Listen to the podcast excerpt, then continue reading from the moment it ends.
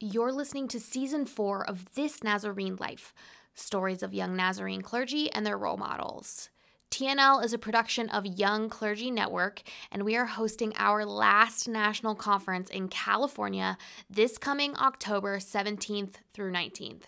If you've been waiting to join us at one of these, this is your last chance. We can't wait to see you, and honestly, it's my favorite time of year. Come if you want to make new friends and not feel quite so alone.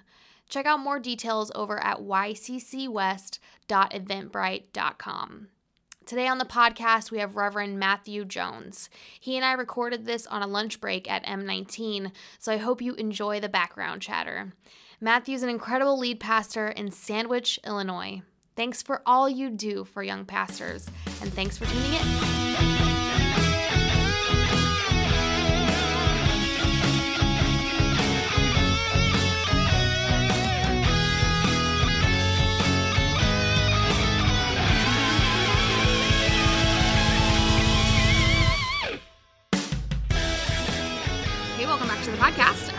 Buller-Jack, and I'm here with my guest, Matthew Jones. Matthew Jones is the lead pastor of Sandwich Church of the Nazarene in Sandwich, Illinois. Welcome to the show. Thank you. Thanks for so much for having me.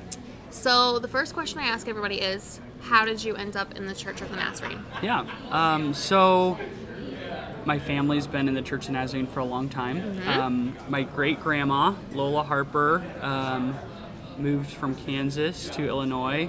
So, I think it was about that time that they started going to Church of the Nazarene. And so, that's just where all of us have been ever since. Um, was born into a really good church and then moved um, when I was four to uh, the church that I would spend kind of the rest of my childhood in. And um, that was the only church I ever knew. Um, so it's uh, kind of in my blood, just there all the time. Um, yeah, kind of typical Nazarene church boy, right? Yeah, that's Um, great. So yeah, that's kind of how I how I got here. So, tell me the story of your call to ministry. How did you end up being a pastor? Yeah. Well, um, I don't even remember the beginning of this story Okay. because when I was, my family says like three, probably. Wow. Um, I started saying that I was going to be a pastor. Um, so from just the youngest possible age, um, that was kind of the plan. And uh, it's been interesting how my my understanding of uh, a call has been shaped over this first part of my life. Yeah. Um, so um, I, I started when I was very young saying I, I wanted to be a pastor, and then as I started getting older and, and watching different pastors and stuff, I began to express like I want to. Um, I don't want to. I would. My mom says you would say I don't want to be the kind of pastor that has a church. I want to be the kind of pastor that travels around. So I thought I was going to be an evangelist, and then when I was a kid, went to church camp, saw these children evangelists, just thought that was amazing. Aw. So it started uh, as a young kid saying, I'm going to be a children's evangelist. And so I started learning learning the craft, the balloon animals, the uh, the magic, the ventriloquism, all of these things. Okay, so that was like my childhood, very very nerdy. That's awesome. Um, but yeah, so um, learning all that, kind of preparing my life to go down that road. As I as I get older, um, the the church gives me opportunities to try that, and it's it's good, and I enjoy it. But I begin to realize this probably is not what I want to do for the rest of my life. Yeah. And so. Um, the my youth pastors and uh, people that were influencing me at that time, I thought, oh, maybe I'll go into youth ministry. Also, I was homeschooled, Okay. and so I spent a lot of time like at the church throughout the week, just Gotcha. like helping my pastors and and uh, helping my youth pastor. Mm-hmm, I'm a 2 Enneagram two, Aw. so that makes good sense now looking back on that, Yes, right? little Matthew yes, is, like, yeah, right. the- okay. yeah, doing the bulletin board, you know, Yeah. um, anything you can do. So, um, looking back, I, I think my pastor was like crazy for letting me do the things that he let me do, uh, and I'm so grateful. And I want to have that for the young people that I'm leading to let them try stuff. Um, Yeah. So a, a good example of this uh, is that so I was I was obviously into like creative sort of ministry and stuff, and so when I was probably early high school, I remember one Saturday night I was laying in bed and I had this idea. I would like do skits in church with other kids and stuff like that. Sure. I'm laying in bed on Saturday night. And I had this idea for this monologue, and I thought, you know, this would be really good.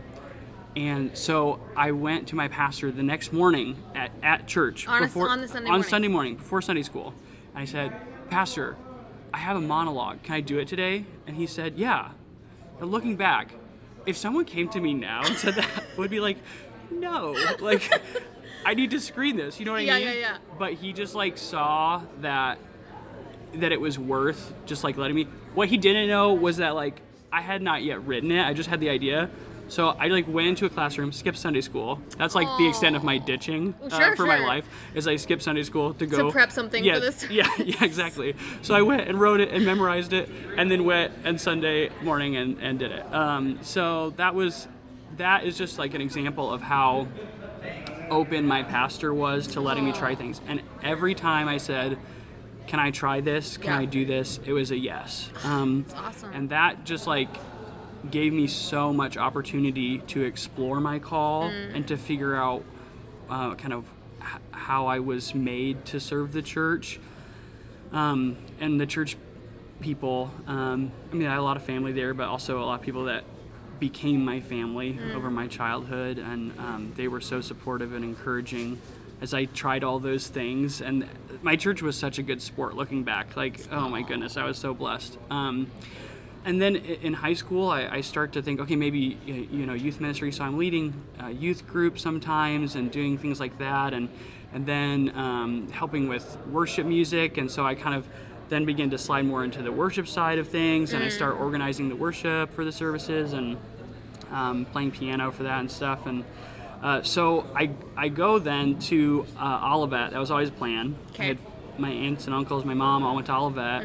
So that I didn't even consider going. To, I went to community college for a year because um, I wanted to do gen eds and try to save a little bit of money. So I went to community college. Did gen eds, got experience of what it's like to be in a classroom because I've been homeschooled, right? Oh, sure, right. Um, and that ended up being great. I met some uh, good friends at community college that I still keep in touch with and stuff, so that was really cool. Um, transferred to Olivet and uh, went into uh, pastoral ministry major that ended up changing to religious studies because I wanted to do a music minor, which I didn't quite finish.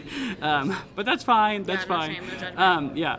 So, uh, but it was uh, had a really good time there. And while I was at Olivet, so I, I go into Olivet. Um, having the the context of maybe I'll be a children's evangelist, maybe I'll be a youth pastor, maybe I'll um, be a worship pastor, um, maybe I'll preach if I travel or something. I don't know. So just not really having any sense of like what I'm going to actually do Yeah. which is a, a actually probably a better way to go into it than already having my mind made up looking back on it but that felt a little nerve-wracking because i didn't really uh, know so um, dr left my advisor is just do pastoral ministry um, so i'm taking classes second year at olivet and i'm in a class um, and on pastoral care and counseling. And i don't i don't remember a single thing that we talked about that day but i just remember sitting there and all of a sudden it all like connected to me that if i am in a typical church of the nazarene that's you know 50 people or less and i'm the pastor i will be doing children's ministry i'll be doing youth ministry i'll be doing worship ministry it's all part of it's all part of the gig, you mm-hmm, know. Mm-hmm, um, mm-hmm. And so I realized then, at like at that time, oh, maybe the reason that I've been given the opportunity to try all these things is because those are all skills that I'm going to need if I'm a senior pastor, right? Um, and and then it wasn't long after that that I began to fall in love with preaching. Um, typical Nazarene at General Assembly in Orlando, and Dr. Warwick is preaching about holiness, and just have this overwhelming sense that that I'm called to proclaim this good news. Um, and so that was uh, uh, kind of at the end of my Olivet career. Um, but yeah, at, in college, met some great friends that were also preparing for ministry and still very close with them. And they've been formative in my call. I, one of the things that is a blessing to me is that I have like my church affirmed my call and professors, but when your friends say, I, you will be a you're going to be a good pastor. You know that Yeah. that is like a different kind of meaningful. Yeah. Um, and so the friends that have encouraged me to keep going, even when I was like, I don't want to be a pastor. you know what I mean? Um, that has been meaningful to me. Um, and and I would say in grad school, um, because uh, so I was finished up at Olivet and then started doing a grad program there and then that's when I really like began to kick against the call, and I was like, I do not want to be in ministry. Yeah. And actually, like my first year of grad school was like a really dark place for me, and I was just like, I, which probably no one no one knew, but I was like so upset that I was going into ministry, did not want to do it. Um, I remember I was going for uh, my district license interview, and I sat down and I was just like, "Oh, this is not gonna, this is not going to be good." And at the first question they asked, I just burst into tears, and one of them got up, gave me a box of tissues, and I just was like, "I don't want to go into ministry."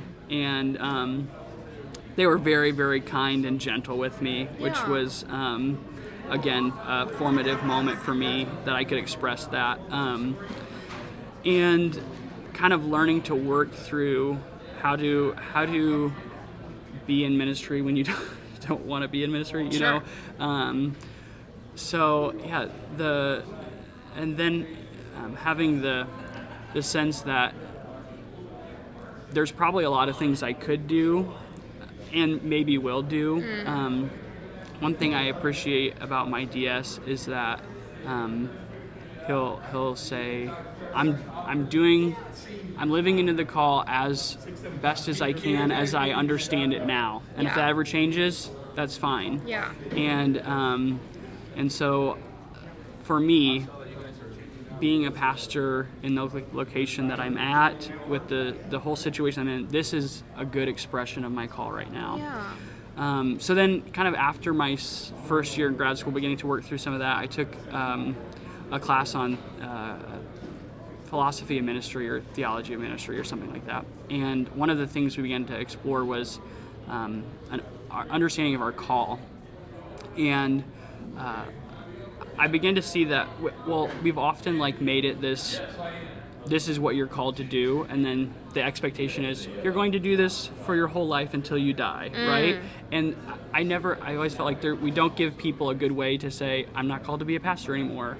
We don't give people a good way to say I'm not called to this anymore. You know what I mean? Yeah. Um, so uh, what we began to talk about in that class was the idea of i'm sure a lot of people talk about this it's not that crazy or anything but like a, an inner call and an outer call. Hmm. And um, beginning to develop so what is the thing that you're created to do? And that's not that's not a job that's not a title it's not being a pastor.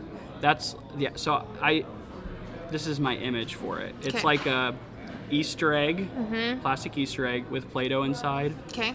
and the play-doh is like what you are created to do. Mm. Um, and that will always be the same whatever whatever the shell is. Mm. Whatever the shell is. And i feel like we've only talked about call in the church in my experience as the shell the outer mm. thing. You're called to be a pastor.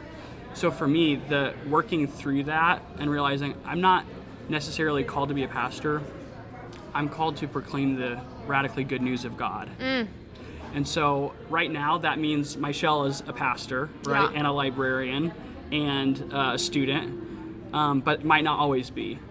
Um, and so that just coming to the understanding that I can have a sense that maybe this isn't what it'll always be, but this is where I'm at now. Yeah. And um, my insides tell me this is what I have to be doing.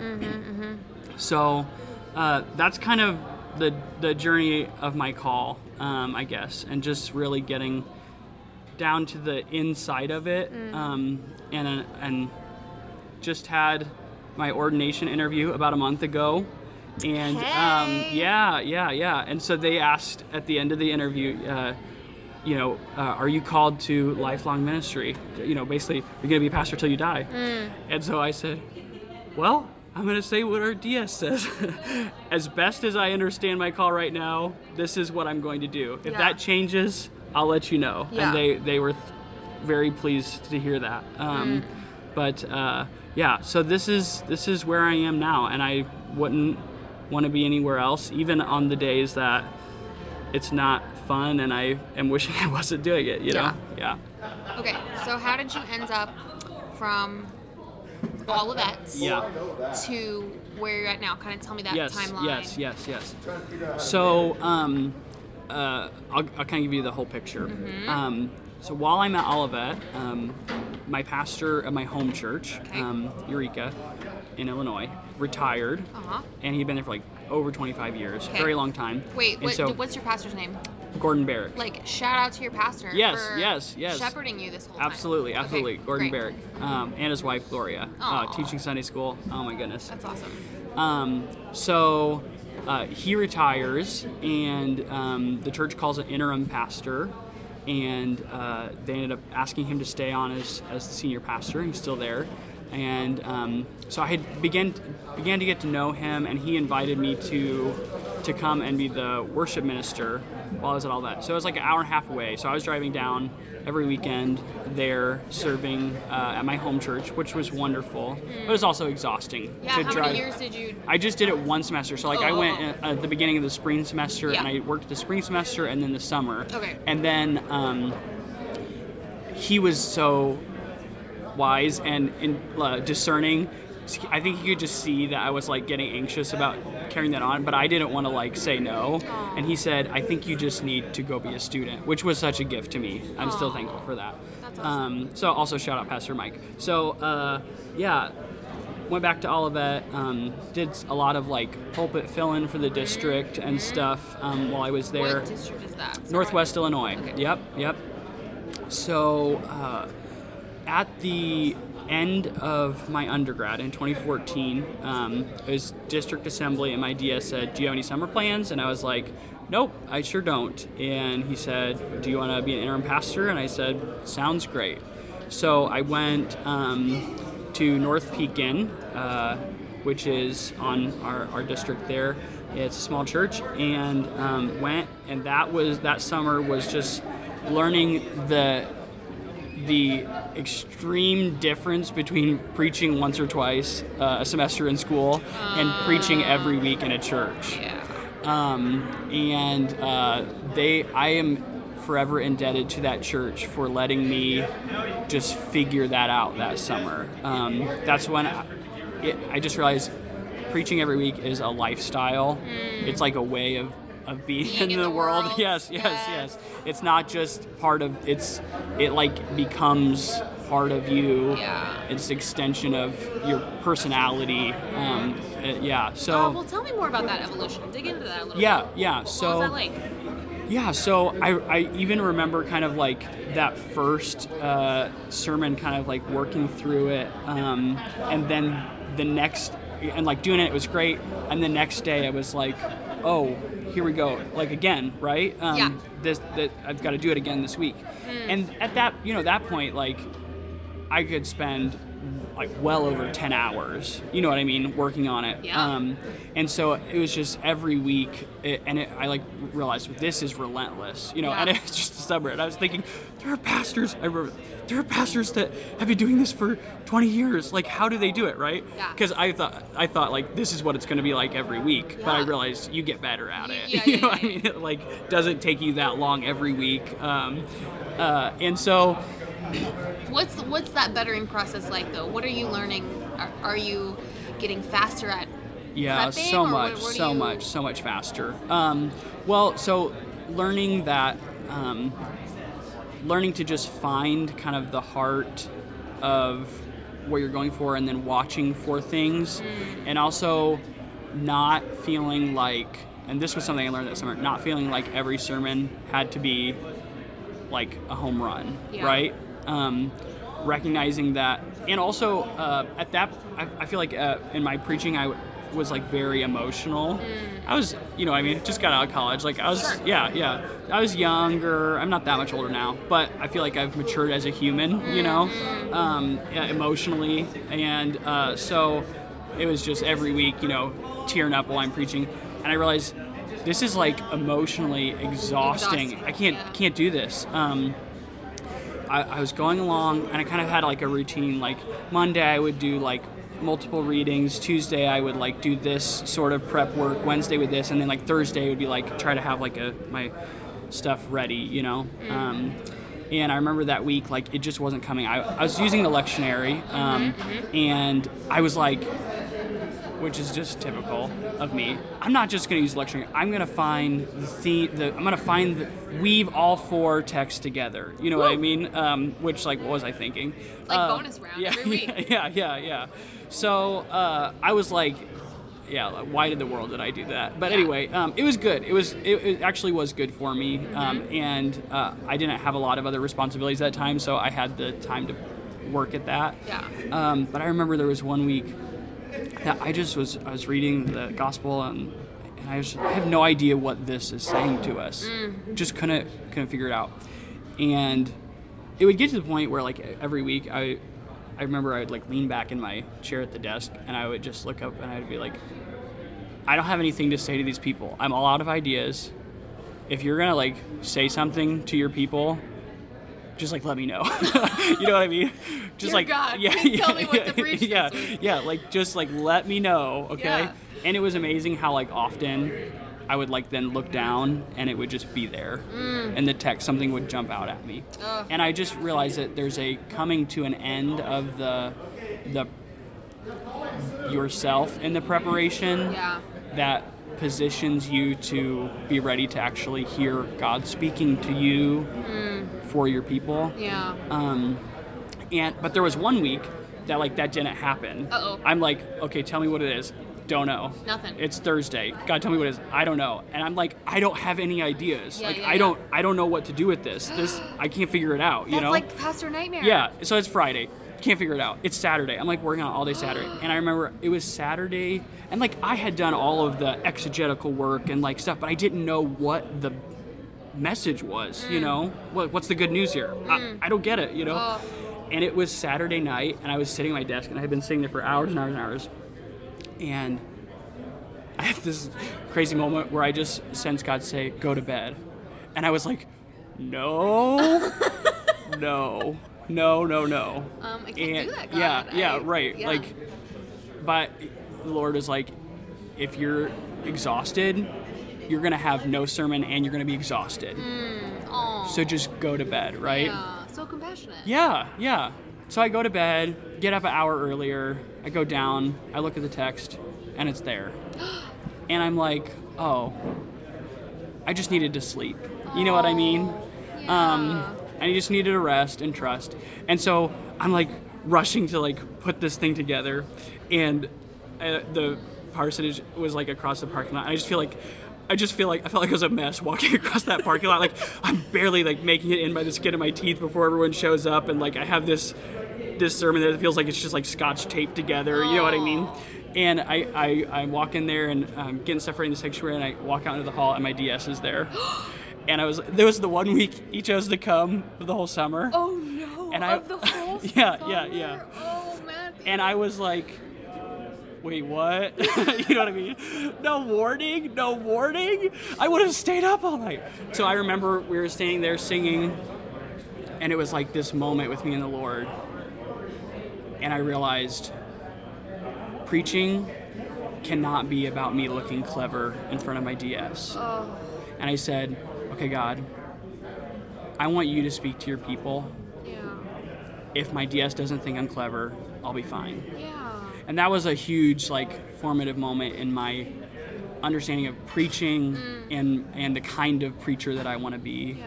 and the the way I the way I feel about the whole situation when I'm doing it Yeah. and um, and of course it was the most formative sermon in my life that whole summer. And the people grabbed a hold of it and loved it. And the message was full of life in a different kind of way. Do you remember what you talked about? yeah so um, it was uh, i fo- just focused on the gospel that day. Um, but it was uh, the feeding the 5000 and the they said all we have it's just this it's just this bread and this fish Yeah. and it's like basically nothing. And I said, maybe that's maybe that's us. Maybe we're just this little bit. But if we will say, like, here we are, Yeah. good things can happen. And um, which is crazy because that was that was like five years ago now. You know what I mean? Um, and that's still with me. So the that was kind of the the big takeaway from that summer. Um, so so then I so I leave North Pekin. Um, they were they were so good to me. They loved me so well. Um, and went back to Olivet for grad school. Uh, lived there um, for two more years. Um, was involved with different ministries at College Church and and uh, doing some traveling and stuff. And uh, then after that, I was at another district assembly, and um, in 2016, so spring of 2016, my DS says, "Do you have any summer plans?" I said, "Nope." Um, which You should so not be afraid advi- of conversations Yeah, that yeah, start yeah. that way. Um, but seriously, advice to those uh, younger people listening: maybe just don't make college plans, like or summer plans. Summer yeah, yeah. Maybe Never just have summer plans. yeah, yeah, because Be good things can happen. whatever your yeah, DS might ask yeah, you to do. Right, right, right.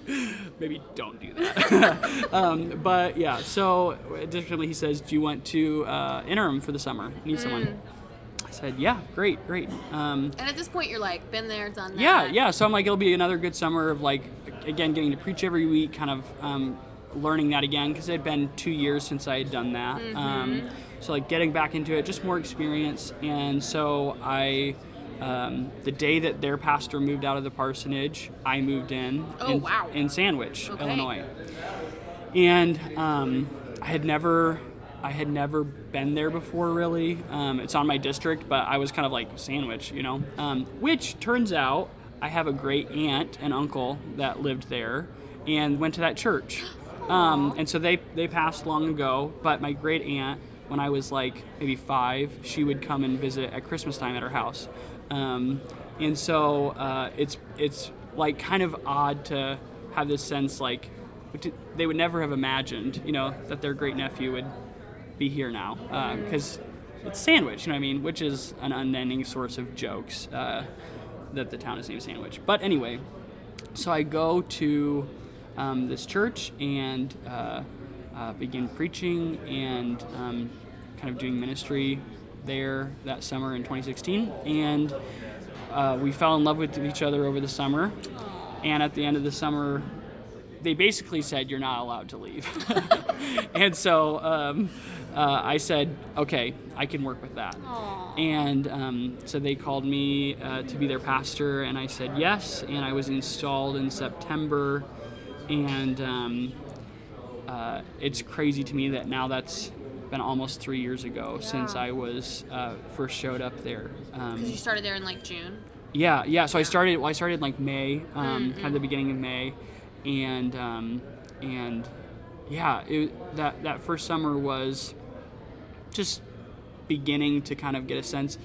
Also, the the great fortune that I had um, with this situation is that my interview for the job was three months long. Um, and that is a huge blessing because I have friends that they have to make the decision based off of one Sunday. You know what I mean? Um, and uh, we had a sense after three months of kind of what each other's quirks were, you know, um, what we were gonna have to put up with, Yeah. and um, they they said yes, we want this guy that has no experience, um, which I remind them of that often. like when I don't know what I'm doing, like you asked for You this, yeah, me, yeah, yeah, yeah, yeah. Um, you could have let me go, right? Um, but they're they're so so patient with me. But yeah, so these these past three years have been um, really good. That the first summer that I was there, I was really just like recovering from being still in the university world where it's like you never sleep and everything's happening all the time. Yeah. And so I just like I just caught up on rest that summer and kind of began to just move into a different chapter of life. Yeah. That first year Different though, rhythm. very different rhythm. That first year was extremely lonely. I didn't know anyone in town. I'm single, um, and this young guy, and I most most people think I'm like much younger than I am. I don't know. Also, some people think I'm old. It's weird, but anyway, no one ever knows how old Do, I do am. Do you mind me asking you how? I'm old you- 26. Okay. Yeah, yeah. But like some people, it's typically like older people will think I'm like maybe a teenager like, Oh, right, sometimes. okay, yes. And um, and then people my age and younger think I'm like older. So it yeah. I just have one of those faces, I guess, um, which is fine. It's fine. Uh, but anyway, that was not needed. Yeah, sorry, Yeah, my yeah. fault. No, no, it's- no, it's okay. um, so uh, I I spend that first year really like kind of like how in the world do you move to a town where you don't know anyone, you don't have any friends. Yeah. Um, it was it was hard. It was Yeah. really really hard. Very very lonely. And I, I remember many times I would think because I would be FaceTiming friends and texting all the time and just like trying to stay connected. And I just thought I don't have any clue how pastors would have done this pre-technology. Yeah. I don't. I would have given up Yeah. after that first year. I would have been out of ministry Yeah. because I was on such. Even with technology, I was on such an island, um, and it was it was very very hard. Yeah. Um, uh, my saving grace was that I was still finishing up uh, my grad program at Olivet, and one of the requirements left was to do a mentor um, mentorship. Nice. And so I, um, there was a pastor that was pastoring half hour away. I I grew up on that district, and so I'd known his son, and I he'd known me my whole life, but we had never really gotten to know each other. Um, but I knew he had adjunct at Olivet, and so I thought he would be a good person that I could talk academically with, but also he's in ministry, so he'll be able to help me with the pastoral side of everything. And so I request, asked him if he would if he would do this year long mentorship with me, and he said yes. And that literally saved saved me that year. Um, to have someone every week to talk to and share, here's what's going on. Yeah. Here's what what do I do in this situation. Um, just to feel like I had a, a partner in ministry because I, I didn't in, Yeah. in town, you know. Um, and so that was so good. And at the end of the year, I said, Bill, you're going to have to work really hard to get me to stop calling you every week. And so every Tuesday morning, I call Bill and we Mm-hmm. Oh. talk and check in. Still? Yeah, yeah, Oh, I yeah, love that yeah, so yeah. So um, he he is uh, a real real blessing to my life, and he will he will listen to whatever I'm thinking, and I, is the kind of he's the person that when I'm like wrestling with something, I don't have to worry about am I allowed to say this. I can just like share it, and he will he will listen, and I love it. He'll he's so wise. He'll say, Matt, uh, I'm gonna think about that this week, and then let's talk about it again next week. And he will, you know. Um, I, I love that because so often what I found is uh, when I'm talking with people that are further ahead in ministry, conversations happen so quickly Yeah.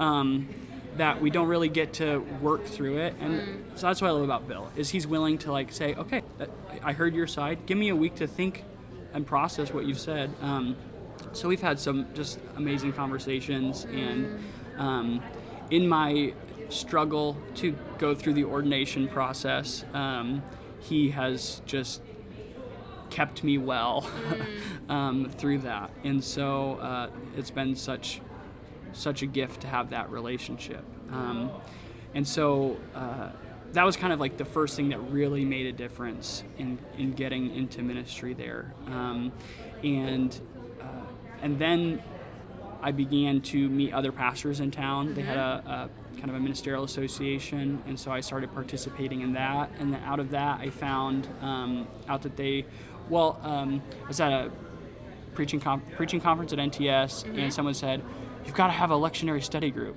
And um, they said you should even just start it with other pastors in your town. And I was like, "That's my takeaway. That's what I'm going to do." And so I went to our association. They said, "Can we start a lectionary study group?" And they said, "We already have one." I was like, "Incredible! Even better! Like I don't have Sign to. me up. Yeah, I don't have to do anything. I just show up." And so um, I started participating in that and then like really got close with these other ministers there's a united methodist minister named steve and he's uh, just turned 73 last week which means he has to retire so he's i'm i'm so sad he's retiring because he is just like uh, he is just this iconic preacher. Um, he's got a deep voice. He's very tall. and he has a hilarious story about any subject. Um, just a wealth of knowledge, and he's very, very smart. Um, and so he's he's such a blessing. And uh, and we've got a, a lady Anne who uh, is a Baptist pastor, but she. Uh, is pastoring two Presbyterian churches right now Oh, because wow. they need need someone, and so she's doing that. Um, and uh, we've got um, a, a, a Dave who's a United Methodist minister, and he's pastoring two United Methodist churches. And then we've got David who is a Baptist pastor. Um, and uh, and so that group of pastors and Wayne, I can't forget Wayne And you all are preaching the lectionary. and we're all preaching it? the lectionary. Wayne, who's a Lutheran, is there, um, and he is like just has. When I first got there, he was the pastor that really started to care for me. Whenever I would see him, he would just check in on me and stuff. Yeah. And so this group of pastors that we meet, we meet at a restaurant in town every week and um, have lunch and just catch up, and then we go through the lectionary text, and that having partners in ministry that are in the same community, Yeah. I don't know how I would do this without them.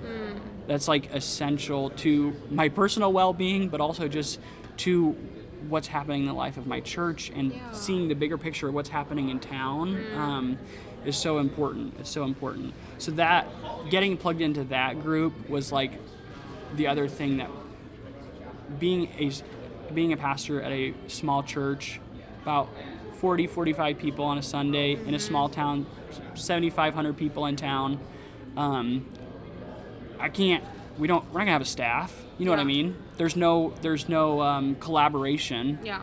um, in that sense. But now I have this team of pastors that I get to work with, um, and so that is that's uh, a really really big blessing. I don't know what I would do without them. They're they're wonderful. I love that. Um, that's kind of what uh, has really planted me um, in the community. Also working at a public library now. Yeah, Um, tell me about that. Yeah, How did you yeah. started doing that? Yeah. Um, so I'm in grad school Mm-hmm. again. I go to Catholic Theological Union, which is in Hyde Park, close to the University of Chicago. You're Um, getting a. It's an MA in theology, and there you have a major minor. So I'm New Testament major, Old Testament minor. So it's like a New Testament theology degree. basically. Um, so I'm usually there once a week. I'll drive up uh, about an hour and a half, two hours to get there. Um, uh, sometimes I'm online um, doing one or two classes at a time, depending on what I can afford, because not about to take out debt for a degree. No one's asking me to get. Yeah. Um, so just kind of doing it as I can, and which is slow, but it's also really good. It's um, smart. yeah, and so that um, has been just so good to get. Coming from Olivet, which gave me a great education, actually feels like I have such a head start now Mm-hmm. at um, at CTU. Um, Olivet was was wonderful. The thing that it lacked was just diversity in the student body and in the perspective. So CTU is known around the world, and so people come from all over. So often. I'm a minority in the class, and often English speakers are the minority. Most people are doing ESL. That's awesome. Um, so that gives such a richness to the when when it's time for discussion. People are there's just so much wisdom there um, because they're coming from all over, and so just getting to see kind of the global um, picture of the church um, is really really cool. Um, so that's so um, uh, and the pastor before me in Sandwich had a had a full time job, um, so I was like I probably should start trying to earn some money. Yeah. And so the li- public library is four houses down from the parsonage. Oh wow. Yeah, so it's very very close. Very so, walkable yeah, community there. and the church doesn't have like a big printer, so I was going in there every week to print our bulletins anyway. So Mm. I was already like the staff I was like fairly close with, and um, I've been doing that for almost a year now, Mm-hmm. um, and that's been uh, really really good. Starting to get more involved, other than just kind of learn. I have no idea how complicated a library is. I just Oh? it's just like crazy. The, all the technology you have to learn, just like the systems and everything. It's and like every week there's some new thing that comes up that I've never seen before. Oh, sure. it, it's it's just insane. So that's been interesting to kind of learn this whole other um, profession, I guess. Mm-hmm, um, And um, but but also getting to start leading some some programs there, leading recycling for the community. Um, so that's that's been uh, really really cool, and also leading a film discussion group. Um, so doing some fun things there that are also life giving, um, and uh, yeah, so just basically did it because I needed a job. Um, but it's been really really fun to get to know the staff, and that is an is the reason why I started talking about that is that's another thing that has just planted me in the community and make, makes it feel like home to me because the one thing I have my mentor, I have those pastors I meet with, but still didn't really feel like I had friends in town, uh, especially my age, because we don't have anyone in their 20s other than me at our church. Um, and so uh, to be able to work uh, with um, the two of the full-time staff there are girls that are just a couple years older than me and so getting to work with them and become friends with them and, and hang out is it's just uh, it's been awesome um, so yeah so doing ministry and school and working um, yeah just You got a lot going on. yeah yeah but it's good and i feel like i've found the rhythm uh, and so it's going well um, at, right at the beginning of when i first the semester started and it was the first time having two jobs and doing that i was like well, how is this going to work um, but i've done it now and i feel like okay i can make this i can make this work um, so yeah so it's good Amazing. What advice would Yeah. you have for uh, a young pastor just getting out of school or grad Yeah. school Yeah. and going into their first pastorate, which is also a senior pastorate? Yep. Like, Yeah. what kinds of things would you want them to know? Yeah, yeah. So, um, take the long view. Uh, I, I think I had the sense um, when I was young that the way we did church was the way my senior pastor wanted to do church. I've realized probably about oh maybe 60% of what we do is stuff that I like to do or, or the way I would do it if I was making it my dream church right Okay, okay, yeah, yeah. yeah. um, but In a vacuum. yeah, th- that's not reality. Mm. You don't get to just go in and like do everything the way you like it. Mm-hmm. Um, you're working with other people that also have preferences and have expectations from. If you're going into an established church, especially, Mm-hmm. yeah. um, you have to work through all that. So take the long game. Don't. Um, that has been, I think, the thing that has helped them say yes to a young pastor was that they knew I wasn't just coming in and wanting to shake everything up and Yeah. change everything. I really Yeah. wanted to get a sense of how can I help you cultivate your own identity as a congregation? Mm, so Not wise. telling you exactly how it has to be, Yeah. but saying what are your gifts? What what can we draw out in you that is good, and letting that form how we do church, how we do worship, everything, right? Um, so take the try to see the bigger picture, um, because that will give you so much wiggle room. Um, uh, learn learn to just like learn what is actually important to you and what you can say yep sure why not? Do you whatever know? you want. yep yep yeah. i can live with it. Um, because uh, that's what you're asking them to do. When because i want i want to save my this is what we have to do for things that like i feel are integral to the identity of our church um, not things that don't matter Yeah. so if it like so often if it's not something that is like I think is core for me, I just be like, what's the will of the people? You know? Yeah. yeah, Like, um, I'll let the board decide. Um, and also, on that note, love your board. Board meetings are like my favorite. Aw. They do not have to be bad. Yeah. You hear all these terrible stories. We have short board meetings, an hour or less. We because I don't think Will Willimon. I heard at a conference, and he's like, nothing really takes that long to decide. They already know what they want to do, and I mm-hmm. thought, good point. And so we we streamlined that, and it went cut it down, and they're so thankful that they don't have to spend all that time Sure.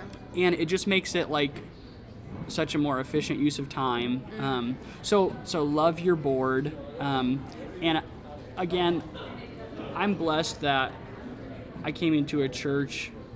The pastor before me had done a lot of work, and I don't feel like I have people that are against me. and so I know that's not the case for everyone.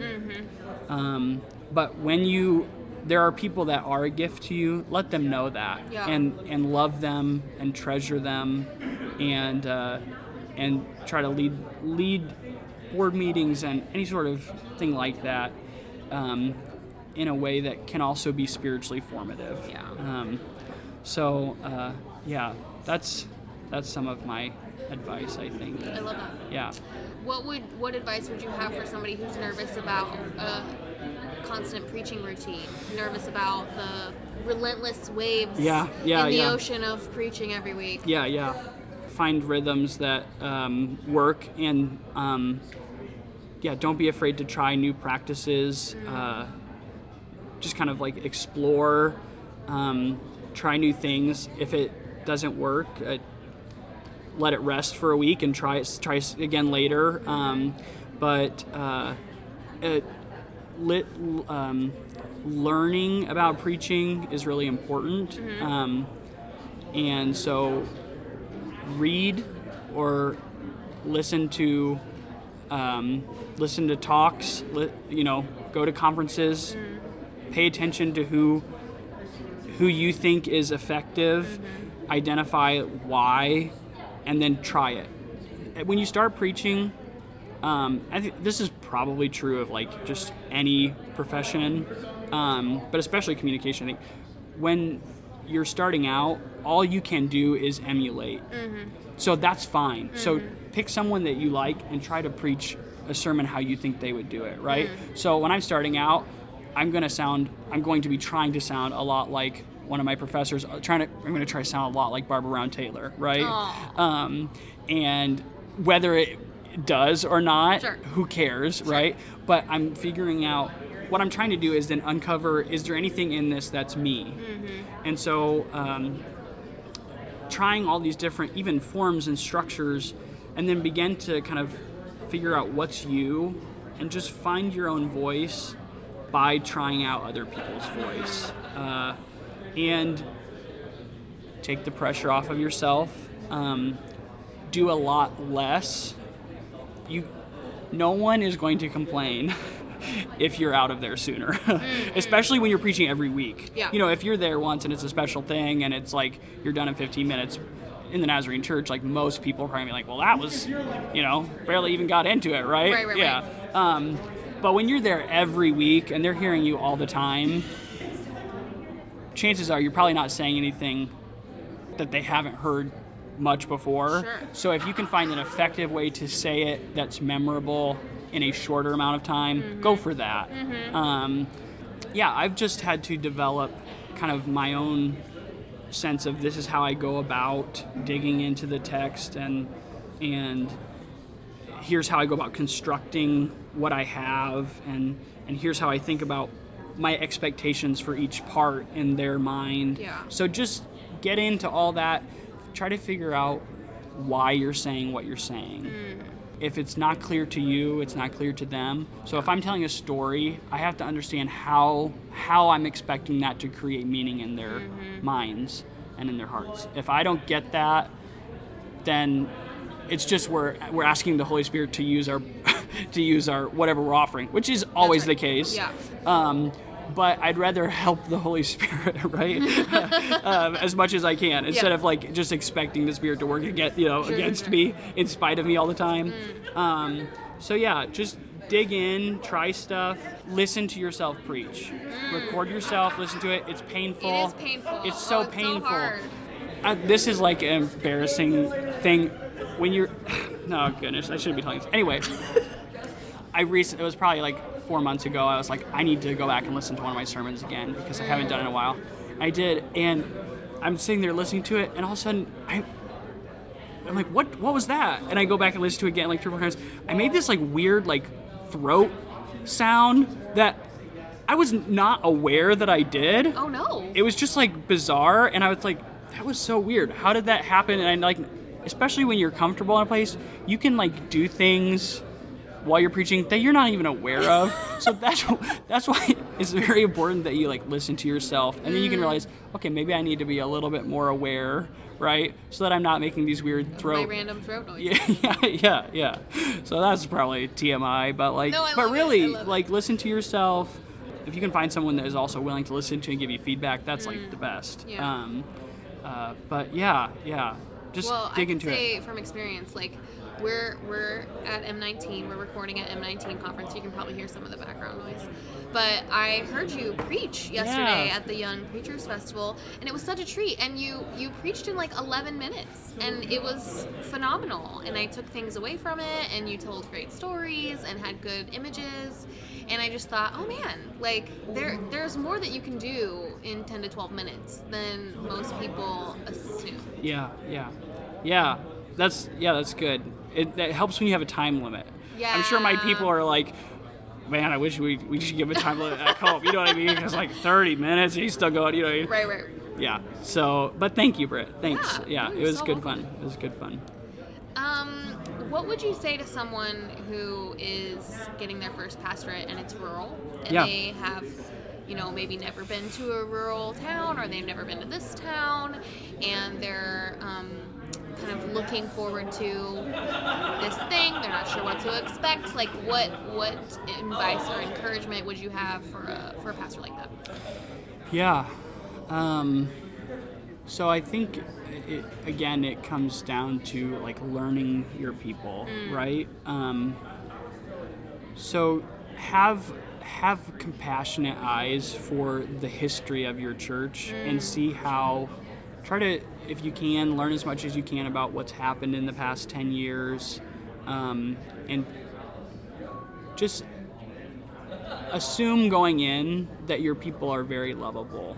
Um, and uh, there may be some that aren't so much but go into it um, and and just assume uh, the the rural side of it and this this is even maybe just more broad in general the rural side well okay we'll just i'll just lay my cards into it tends to be more conservative. Sure.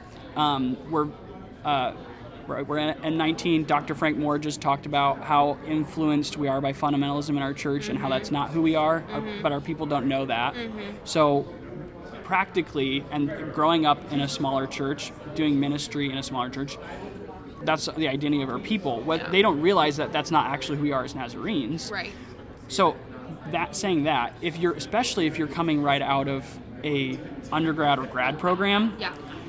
there's going to be a shock to your system Uh-huh. when you can't take what you just talked about in your revelation class Sure. and just boom drop it in the pulpit. Whew. The the one thing I feel like my education did not give me was time to explore in class how to go about discerning what that we talked about here is actually helpful. and I have a professor at CTU that just said the wisest thing. She was, I'm in a Gospel of John class, and she was talking about the um, the the theory of the authorship of the Gospel of John, which is like the you know John and then John's uh, pupil and then the evangelist and then the community and all this. And she's like, you're never going to talk about this to your people because you always have to be asking what is good news right? And i've seen people that i came through school with and they go out and it's like they're just like letting like letting off a steam valve of everything that they learned. Oh, and I like it makes me I'm like oh no you know what I mean? Um, they're not ready for that. because yeah yeah they're not ready for that. I you know like i had my world rocked in like four years you know five years with grad school. Um, because i was doing it full time Yeah. so these are people that have like other lives and they're older than me hmm. so if i'm gonna expect them to go on the journey of discovery that i've been on like realistically if they can do it in 15 years that would be amazing you know yeah, what I mean They're only doing it one day a week. yeah, yes, yeah, yeah. That- oh, Maybe oh, that's if they so come to some some discipleship thing. So don't go and just like bombshell everything that you know. Yeah. Figure out how it's good news. And um, to me, it always comes back to scripture for me, like that, because that was my understanding of what the Bible is, and actually getting like a nat like understanding of what we believe about the Bible as a Nazarene church.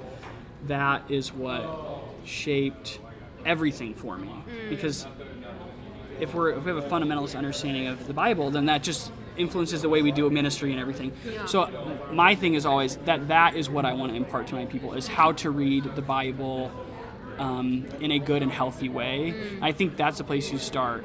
Uh, and I was talking with Jr. Um, Yes, thank you, thank you. And he said something that I thought was so wise. He said, "You have to." Cause I, we'd asked, "How do you, um, how do you lead people to begin to see maybe it's not what they always thought it was? Mm. You know, uh, because that's scary for people." Sure. And he said the wisest thing. He said, "You have to, sh- you have to do work before that, and you have to show them that you love Scripture even more than they do." Mm. And so, um, don't go into the pulpit just like dropping bombshells on people. Show them how much you love it and you cher- and it's precious to you, and the truth of it is meaningful in your life, and that the that what you are hearing from the sermon is impacting you probably more than it is them. I mean, my preaching in a lot of ways is my spiritual formation. Um, and if if people don't see that, then you're not going to have much credibility, um, and they won't go as they won't go as far with you into places that they're not comfortable if they don't see the value. So I'd say, if, especially if you're going to a rural community, you need to really process how to slowly make little steps towards broadening the world um, and turning this ship back to its actual course. Because in a lot of ways it feels like somehow our church has been commandeered by a different theological understanding of a lot of things. And so just again it's the long view right? Yeah. how can i help turn it just these few degrees um, because this church is, has a lot longer lifespan than just one generation so how can i um, just move it a little bit back towards so discerning what is good news um, and sometimes that means I've got to tell you why Isaiah probably wasn't written by one person. And then it's like, whoa, you know, it's like kind of crazy, right? But if you can show how it's good news. Then they'll go with you. Yeah. Um, and the other thing is, there's a, like, there's an element of like arrogance, like I need everyone to think just like I do. No, I, I don't. I don't need everyone. I don't need my people to just like have the same opinion about everything that I do. And I want it to be a little bit bigger than that because I want room for me. So I'll let them have room. Like that's not my goal, but the goal is to have a healthy relationship with Scripture. Um, so helping move them in that direction slowly uh, over a course of time. So Well, and I think there's this temptation to be like, I spent 15 hours studying this passage. Like, I can't waste all these tidbits Oh, I discovered. yeah. yeah. I have to tell them all to you. yeah, well, and it's never wasted because you never throw those away. Yeah. You keep those notes. Always keep those things. I have a huge stack of. Um, I have this huge stack of note cards that honestly may never be anything than a huge stack of note cards. Sure.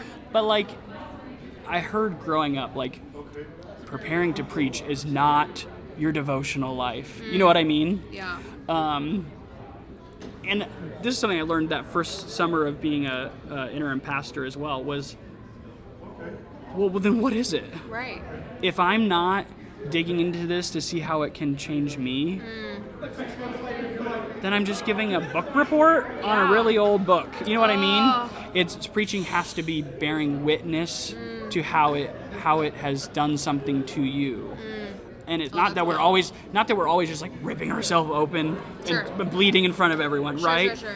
But if you don't have a sense that this is what it's saying to me, then it just becomes this is what it says to you, mm. right?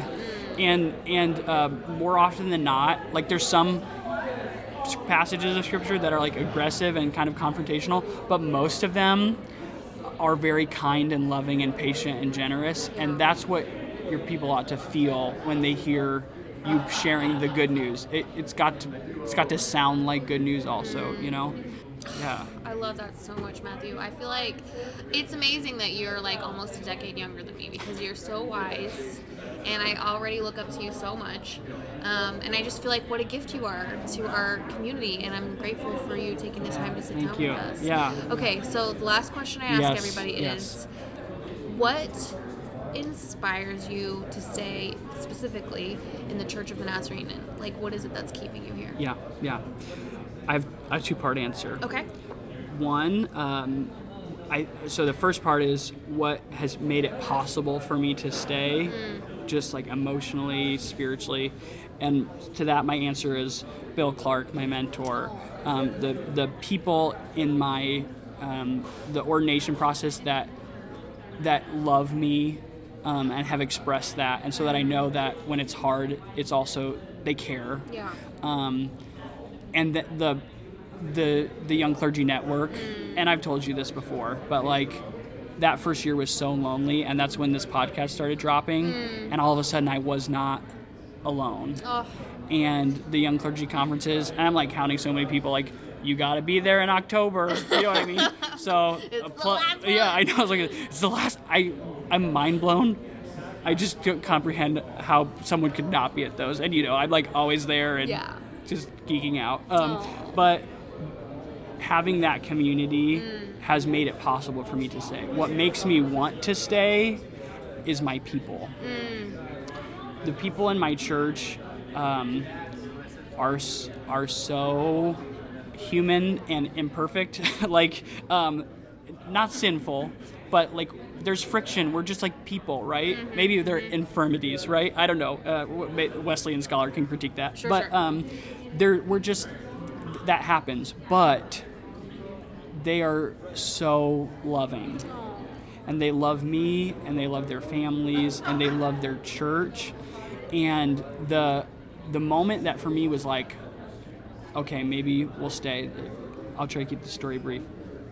Uh, after general assembly i had um, uh, a guy in his 80s from the church he said could we do um, uh, like a series on what's changing in the manual oh. and uh, yeah, right, right. Like, okay, well, let's do it. You know what I mean? So Wednesday nights is kind of like always different, and there's usually about 15 uh, people there, and we do different like um, studies and things. So we did like a month and a half going through changes that were going to be made to the manual. Wow. Um, in the two weeks when we went over the statement on human sexuality, um, I was extremely nervous, obviously, Sure. because like that's just opening a can of worms, and there was like more people that showed up. You know what I mean? Because Oh, like sure, yeah, which is which is good, so good, right, yeah, right. yeah. So, um, but those two weeks of conversation, um, seeing in a rural community, um, in the Church of the Nazarene, people sitting in a circle, talking about something that's very charged emotionally Yeah.